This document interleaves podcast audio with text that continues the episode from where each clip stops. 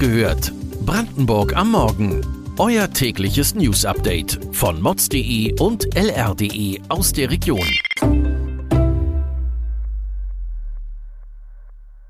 Guten Morgen Brandenburg. Ihr hört den Morgen-Podcast Wach gehört Brandenburg am Morgen von mods.de und lr.de. Ich bin Katharina Schmidt und versorge euch heute am 28. November mit den wichtigsten Nachrichten aus eurem Bundesland. Nachdem ihr alle gestern hoffentlich einen besinnlichen ersten Advent hattet, mache ich euch mit einem Crime-Thema wach. Manche erinnern sich an diesen rätselhaften Fall aus dem April. Ein Mann führte seinen Hund im Pushkin-Park in Cottbus spazieren und plötzlich tauchte eine Frau auf und rammte ihm ein Messer in den Rücken. Mittlerweile steht die Angreiferin vor Gericht in Cottbus. Sie ist 24 Jahre alt und obdachlos. Die Justiz will nun klären, ob sie unter Wahnvorstellungen leidet. Ihre behandelnden Ärzte berichten nämlich, dass sie mit dem FBI sprechen wollte, einen Brief ans Bundeskriminalamt geschickt habe und ihren Angriff auf den Mann verteidigte, da dieser sie sonst angegriffen hätte.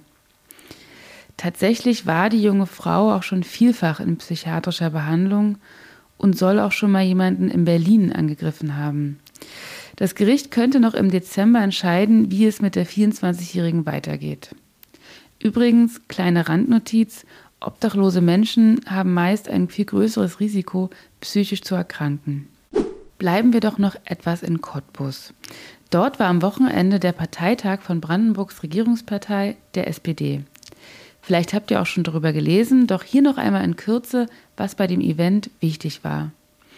Kanzler Olaf Scholz auch ein SPD-Mitglied, war zu Gast und versicherte noch einmal, dass die PCK-Raffinerie in Schwedt weiterhin Öl verarbeiten werde. Viele von euch wissen, der Standort wird in etwas mehr als einem Monat kein russisches Öl mehr bekommen aufgrund des Ölembargos gegen die russische Föderation. Laut Olaf Scholz seien die Verhandlungen mit Polen über Öllieferung schon weit fortgeschritten.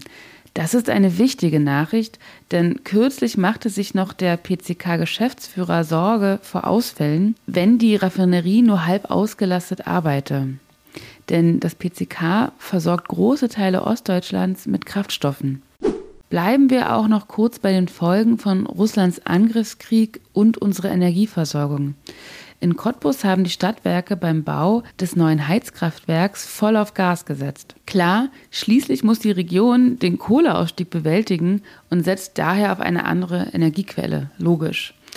In das Kraftwerk sind 75 Millionen Euro geflossen, das jetzt nach ein paar Jahren der Bauzeit voll einsatzbereit ist.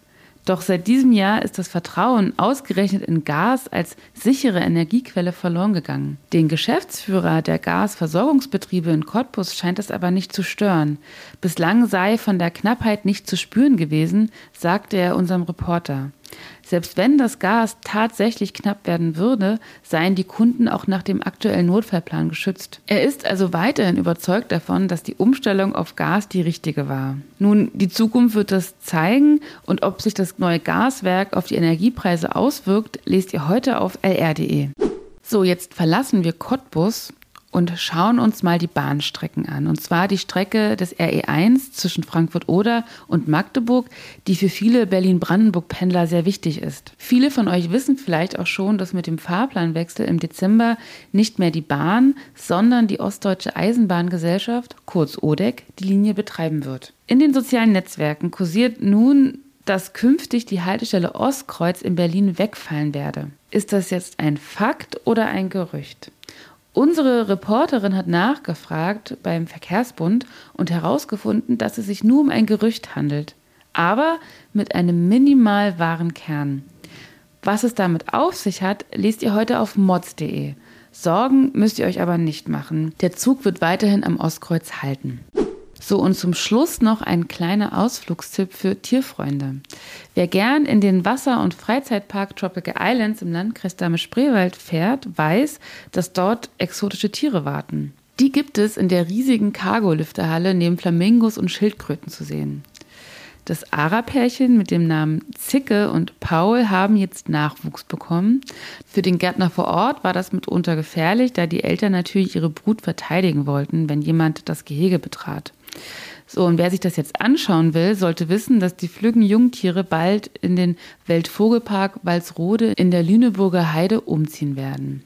Hier jetzt noch ein kleiner Ausblick auf den heutigen Tag. Sowohl der Bund als auch das Land Brandenburg zurren aktuell ihren Haushalt fest. Also das Budget, was in den kommenden Jahr oder Jahren ausgegeben werden soll. Der Landesrechnungshof prüft dabei, ob alles am Haushalt stimmt.